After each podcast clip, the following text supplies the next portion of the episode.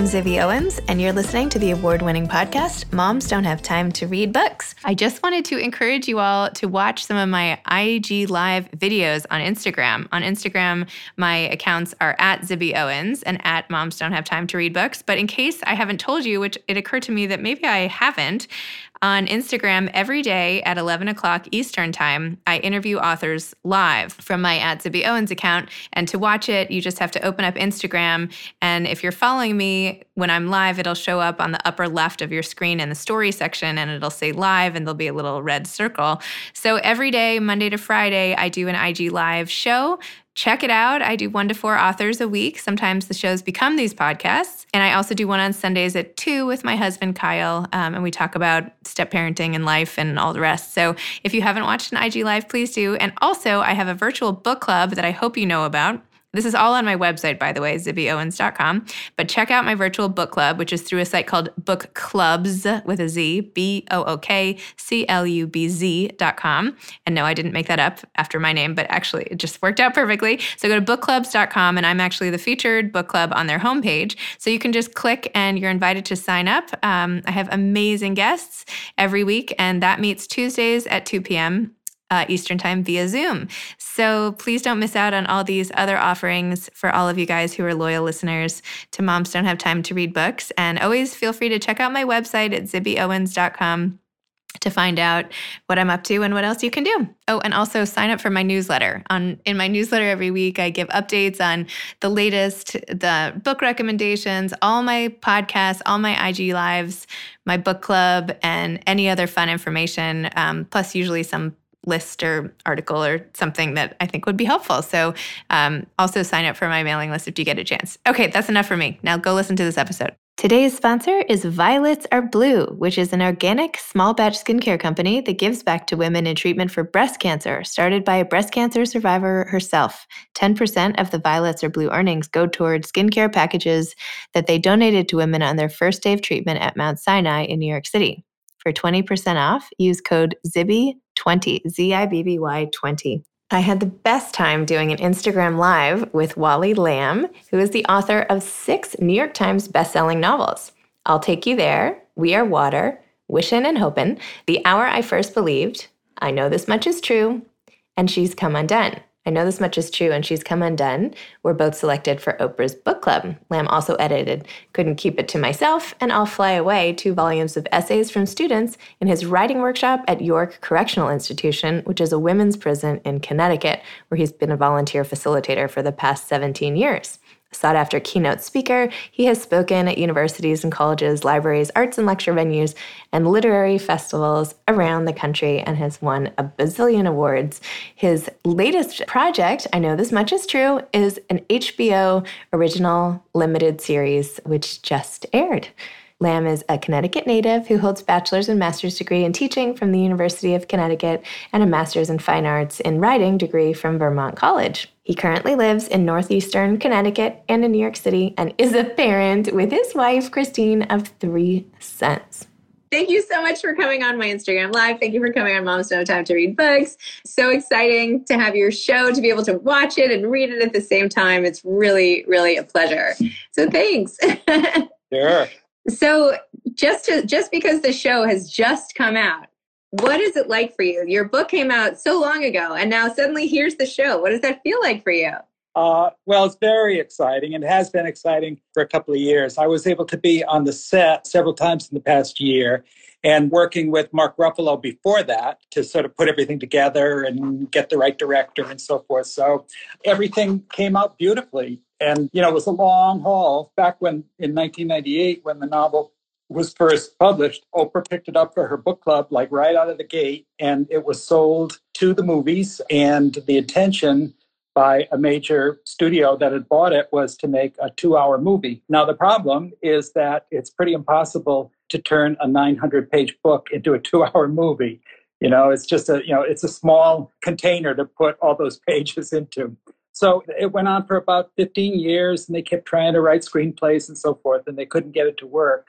And then at the end of 15 years, there was this little thing in my contract with this studio that said if they couldn't make the movie in 15 years, the rights would revert back to me. And so, lucky me, along had come you know premium series with major actors in them and so forth in those 15 years. So, you know, my agent said, okay, let's shop this around as a series. Who would you like to play the twins? I said, oh, that's easy. My first choice would be Mark Ruffalo. So she sent him the book. He was filming in Europe at the time. About a maybe a week and a half later, I get this unbelievably sweet email from him saying, you know, Wally, I'm a slow reader. I'm only half of the way through but I already know I want to do this. You know, he said, these are my people. He says, these, this is the family that I come from and the place I come from. You know, he was talking about, you know, the similarities between my working class background and his. And he just jumped on and was loyal for the next, I think, couple of years until we got the, you know, the right producer and the right director who is Derek Cianfrance. Amazing, amazing talent between the two of them. And everybody else who kind of plugged into you know this whole this whole project.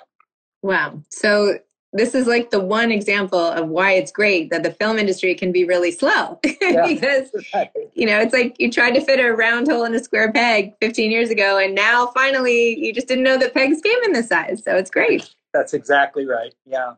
Oh, fantastic. So, what's it like? So, first of all, how, and I don't only want to talk about the show, but it's so exactly like the book. I was prepared to watch the show and have some sort of interpretation of the book, as so often happens. But this is literally like the same dialogue, the same scenes. How did you get that? How did you do that?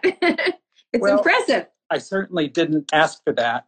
What happened was that Derek, you know, he, I, I saw that he, I saw that he had great instincts right at the beginning, and I had loved some of his earlier films, Blue Valentine and The Place Beyond the Pines and he said to me, I think maybe the first or second time that we met in New York, he said, You know, he said, I want you to know that whatever this turns out to be, I'm going to honor the story that you created. And my response was, Well, that's great. I really appreciate that. But don't forget to make it your own. So, you know, I helped them, you know, sort of take a look at the setting, the Three Rivers, Connecticut, a sort of a fictional amalgam of some of the some of the towns in eastern Connecticut where I grew up and and where I live now. So I did preliminary work with them, and then I just let it go. I said, you know, Derek wanted to write uh, screen uh, the screenplays for the six episodes, and I said, yeah, I don't need to see them. I don't need to be consulted. You make it your own. And I could see when I made those visits to the set while they were filming that okay, this is going to be really special. So yeah, there are changes. You know, the dialogue is pretty much the same dialogue as the book, but he made some. You know, he, I think he made some really wise changes, and you know, they sort of roll out as the episodes continue. But I was perfectly happy with them. I didn't miss what I had written the book that didn't get into the series. But yeah, all was well. wow. And so, what is it like for you, sort of sitting on the couch, or I'm assuming, what's it like for you just turning on the TV and here is this project that's been in your heart and your world for so long and suddenly finally it's up there. Like what was that feeling like for you? Did you have like a and now in quarantine too uh, you know i'm sure ordinarily you would have had a big to do but what was yeah. it like for you? Well i was invited when they were when derek was still editing the episodes and that was just about the time that the that the coronavirus was sort of taken over in new york and it was kind of on my back burner. And Derek invited me and my wife to come in for two different Mondays to a screening place, like an editing studio. And he said, you know, these are still kind of rough cuts, but we want to sh- we want to show you the series. So we went in on one Monday and saw episodes one through three, and then the following Monday we saw episodes four, five, and six. My wife went back to Connecticut. I hung around at our little apartment in New York to do some work. And every day I walked out, you know, either to go on the subway or, you know, to the movies or something. And it's like, man, you know, there are more masks today than there were yesterday. So finally, after about, I don't know, four or five days, I said, I think I better hightail it into quarantine. So uh, luckily, I didn't. I didn't get the virus while I was hanging around in the city, and so I had that. I had the six episodes, sort of. You know, I had seen them, but it was a, a way different thing on Sunday night. We had a we were invited by the producer Film Nation to have a toast at so that so the the episode aired at nine and we all convened by Zoom at eight o'clock. And you know the actors and the the producer and the director and Mark was there and so forth, and we all just sort of expressed how excited we all were because we could finally share it with everybody else. It had been a it really had been a labor of love for so many people. Wow. Well, congratulations on the show being out in the world to, as the perfect complement to this book being out in the world. So great job. congratulations. Thank you, Zibby. So let's go back to the book. So let's teleport back to the late 1990s. Mm-hmm. W- what made you write this book to begin with? Why these characters? Why the twins?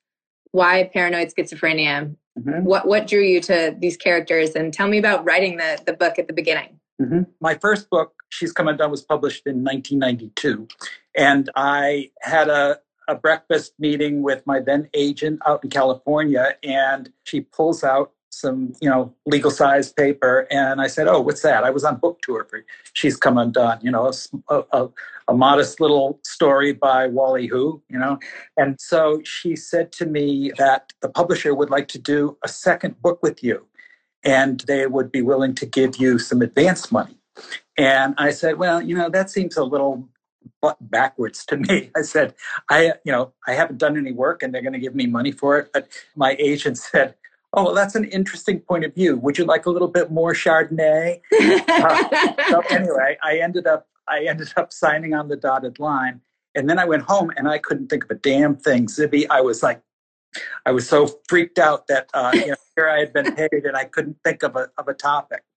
And then one day I was sort of facing desperation at that point. I mean, I was I remember I had extracted one of the one of my kids' toys from you know their toy their toy box that they had at that point abandoned, and I one of those little wooden paddles with the you know with the yeah. elastic and the rubber ball and so forth. And I had gotten embarrassingly good at at that, you know, 94, 95, 97. and all and in that sort of era of panic, I got a little, it was almost like a movie in my head, you know, not longer than five or six seconds. And what I saw in that silent movie was a guy in a pickup truck driving on a on a sleepy country road. And I didn't know who he was. I didn't know why he was out driving in the middle of the night when everybody else is home sleeping. And so I started writing in this guy's voice, and it turned out to be an angry voice. And that was the beginning of Dominic, you know, who is you know the main character of the story. And I didn't know at that point he had a brother. I didn't know certainly that he had a twin brother. But the more I wrote, the more that character revealed himself to me. And earlier, uh, about 1988, 89, 90, I had been a high school teacher. I mean, I still was when I started this novel, but I was running a writing center and we were writing across the curriculum. So I had a history class come in and they had been studying the Great Depression. And I said, well, I think I'll create a program whereby people who had been teenagers during the Great Depression and are now, you know, elderly, retired, and so forth, I'll have them come in and the kids can interview, you know, different these different subjects. So they came in. It was a three or four day program, and the first day there was a guy who was he was a little bit unusual. He didn't say anything, and finally I said to him, Mr. Mayock, would you like to, you know, tell us your story of growing up during the Great Depression? And at that point, he took off his dark glasses and he had a missing eye, and he uncrooked his arms from, you know, from, you know, he had his hands in his armpits, and I saw that he had a missing hand. And he proceeded to tell us a story about how he had been a pacifist in World War II, and he had studied his Bible, and from that Bible, he had, you know, God had spoken to him that if he could make, uh, you know, a, a huge personal sacrifice, then he could stop the war. And so I saw all, all my high school students looking at each other like, so anyway, he was coming back the next day, but nobody, none of the kids wanted to work with him. They were too freaked out. So I started talking to him, and I got to be friends with him. And uh, learn a very, you know, his very sad story. He had been locked away in the state hospital for the mentally ill for years, for decades. And he had gotten out back in the 1980s, I think. And so that, you know, Thomas Birdsey is an amalgam of this guy, but also he is sort of consumed by the twin thing. And as I realized that Dominic and Thomas were twins, what I began to figure out, and I'm talking about slowly over years, was that the reason for Dominic's anger is that it, it sort of covered over his fear. You know, these these guys had started out as a single fertilized egg that for reasons we don't know, split apart and became two different people. One of them develops the disease, one of them does not, but is sort of cast into the role of his brother's keeper. But Dominic is reluctant as a brother's keeper. He promises his dying mother that he'll take care of his brother, but that's a pretty big assignment. So I wanted to, you know, the more I got into it, and, you know, I don't write with an ending in mind, I write to discover on a daily basis what's going on with these people. And so little by little, I realized that Dominic, in his own way, was damaged by their upbringing. And then it, calls into question, you know, things like nature or nurture, which is the dominant one. Did, you know, did Thomas develop the disease because of his environment or because of his biochemistry? I ended up not, you know, not coming to any conclusion about that, but I investigated. And I, I think probably fiction writers don't need to answer questions, they just need to ask them. There's one perk of fiction writing. wow. Well, that is a really interesting story. I would never have guessed that that was based on a true occurrence that someone had actually done that. And I'm assuming the Depression era man also took out his own eye, like he did his hand. Both. Yeah. Oh my gosh. He took out his eye first and was locked away in the hospital, given electroshock treatments and this is back in the 1940s. And he told me, he said, I had to be cagey or else, or else they'd keep giving me those things. So he said, I worked in a defense plant. He worked in a tannery. And he said, I promised that I would go back and work, you know, in this defense plant if they would let me out. And they did let him out. And then a year to the day later, he cut off his hand. It's a, it, and there is a biblical dictate in there, you know, if thy right eye sinneth, you know, pluck it out, you know, for the Lord and, and, you know, cut off thy right hand and so forth. I do when I when I went on a book tour back in 98, 99, I had many people come up to me from the audience afterwards and say, Did you did you write that based on so and so? And you know, they they gave me names that I didn't know. And I realized that, you know, that had motivated a lot of people to mutilate themselves. And, you know, there were a lot of examples of that. Wow. When you were on book tour, did people ask if you shared some of these pacifist beliefs? Yeah, uh, yeah, and that was you know this was this was in the time after the Gulf War, but you know mm-hmm. the, you know the wars were still stirring around, and I was very you know I was very you know candid about that. Yes, I do I do feel that war is a waste, and I still feel that way. And so, ironically, here's this guy Peter Mayock who you know was certifiably crazy, and you know, to some people, and yet he and I thought alike in terms of you know politics. Interesting. When you were working on this book, did you have to do a lot of research on paranoid schizophrenics, or did you like? Did you go? I know you've done a lot of in-depth work at different prisons. Did you do similar work at, at state institutions like Hatch and all the rest? No, what happened was, see, I had grown up in Norwich, Connecticut, which housed the largest state facility, you know, for the mentally ill. Huge campus, lots of different buildings and so forth. And when I was a kid, you know, I would be riding in my parents' station wagon in the back seat, and whenever they drove by this facility, I would, you know, I would be curious about it and a little bit scared by it, but also fascinated, and it just seemed mysterious to me. I never walked the grounds until I started writing this novel. I learned somewhere along the way that my own grandfather, my maternal grandfather, who was an Italian immigrant, had been housed in the last years of his life, not only at that prison, but in the forensic building, you know, with the bars on the windows. He had, uh, he had committed a criminal act against my grandmother. He had a brain tumor and it, t- it had turned him violent. And he tried to kill my grandmother. I, I, knew my I knew my grandmother and loved her very much, but my grandfather I didn't know at all. You know, deep dark family secret. You know, you know, sort of old school Italians. You didn't, you know, you didn't talk about, you know, the shame of this and so forth. So I didn't know anything about him until I was about a teenager. So in some ways, I think I was reaching out without realizing it while I was writing that. I think I think I was reaching out to just to create a grandfather in the vacuum of the one I didn't know anything about. But of course, the grandfather I created is not a nice guy. Uh, yeah, I was going to say you could have made him a little warmer and fuzzier if you were going to make yourself a grandfather. But yeah, yeah, but anyway, it, it, it came from that too. You know that uh, hmm. my curiosity about mental illness. Did I do a lot of research? Well, the first research I did was I got myself a tour of the Norwich State Hospital in its closing days. It was closing down building by building. I think there were two buildings left. And this was in the in the it would have been the early 90s. And during the tour that I got, I buttonholed a, a psychiatrist who happened to be walking by and I was introduced to him and I said, Hey doc, I got this character. And at that point I had started writing Thomas, but I didn't know, you know, what his mental illness was. And I said, So this guy is saying this and he's doing this and so forth. And he was the one who said to me, Sounds like paranoid schizophrenia. So now it was incumbent on me to learn all I could about that disease. It's not in my family, thank goodness, but I, I really felt like, you know, I needed to do my homework. And the best homework, I, I mean, obviously I read, I read a lot of books, I read a lot of articles, but the, the most useful research I did was talking to people you know, uh, family members of people who have this disease, psychiatric nurses, that kind of thing. Wow.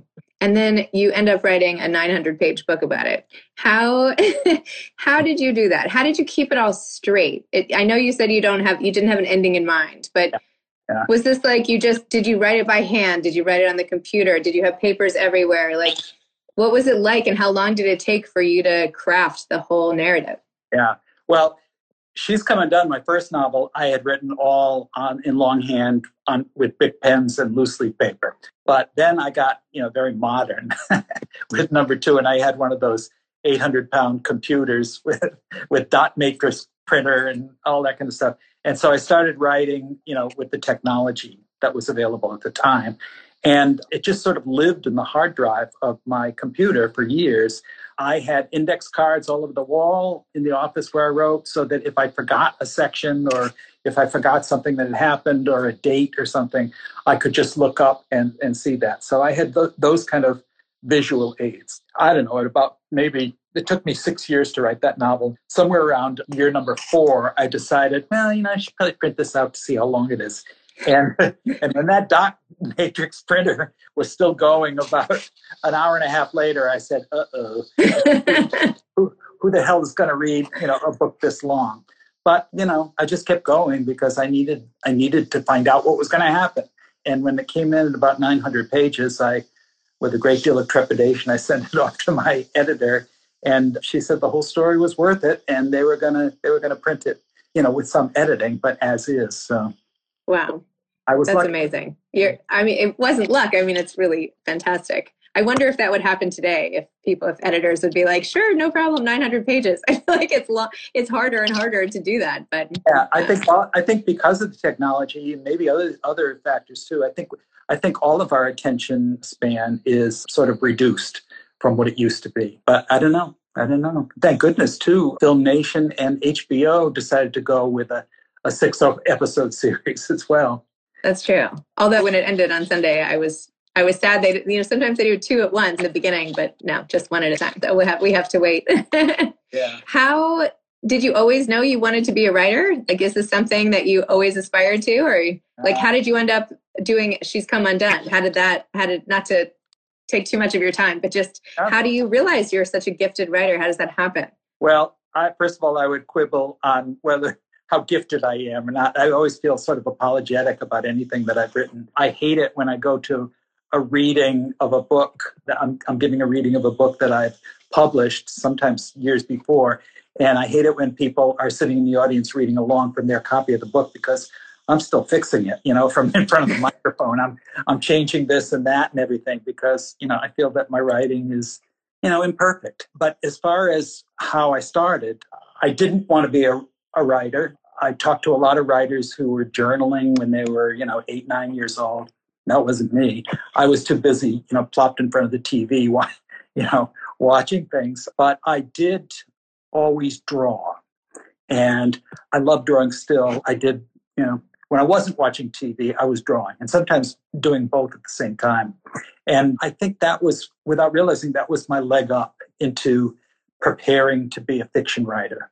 Also, as far as She's Come Undone is concerned, I grew up in a very girl centric neighborhood. I have two older sisters. I always wanted a brother. That never happened. And every other kid on the street on McKinley Avenue, where I grew up, was a girl. And there, there was one boy, Vito Signorino, but whenever I went outside, he used to throw rocks at me. So, oh, no.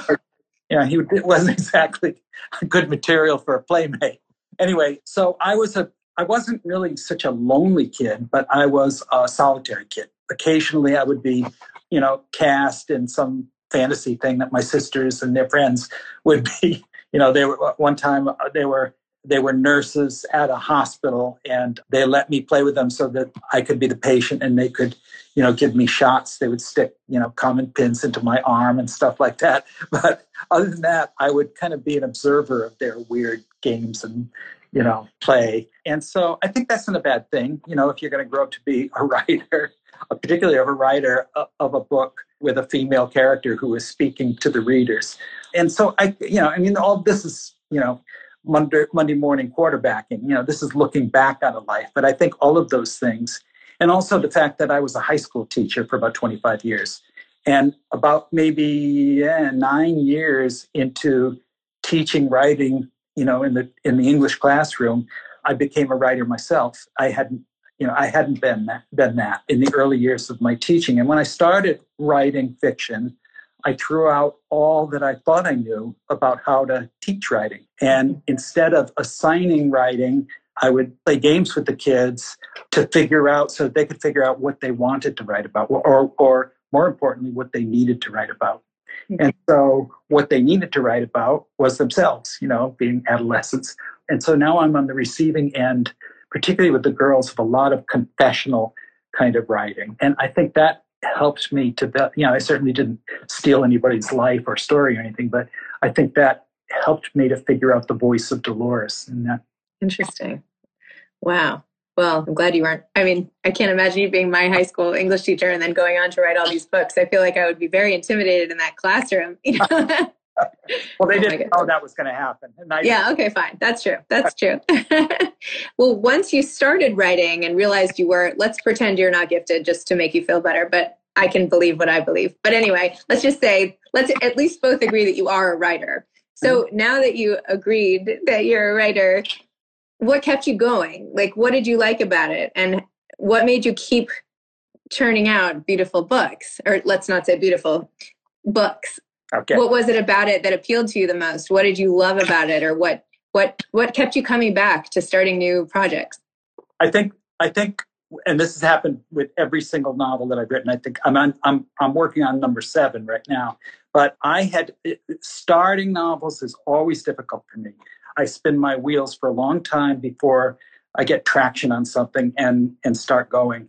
And I have to fall in love with and in worry about the character in whose voice I'm speaking. It's only then that I can sort of move forward. And like I said, I don't, you know, I don't plan out, you know, a plot line or I don't know what the climax is going to be that I can write toward. I'm sort of envious of writers who can do that, but that's not me. And so it's the daily discovery. And on the best writing days, it's the surprises that occur in the middle of the writing. You know, I'll, I'll maybe plan out what's going to happen, and then all of a sudden it turns into something else. And I like chasing chasing those surprises. I certainly didn't write for you know, for royalty checks or anything like that. I still don't. I, am not. A, I'm not a very good money manager. My wife is, you know, she's the controller. You know, she's the accountant in our in our relationship. So she handles that. You know, that's how I do it. You know, and I think, what? Oh, sorry. I was gonna. I just want to know what your latest book is about. Yeah, I can talk a little bit about that. I, you know, I write. I realize I write to address my fears lots of times. And one of my biggest fears when my kids were little. And now that I have little grandchildren, we have a we have a grandson who's five and two granddaughters who are two years old and I think seven months old. Oh. And so my fear has has sort of been relegated to fear of my grandchildren's safety.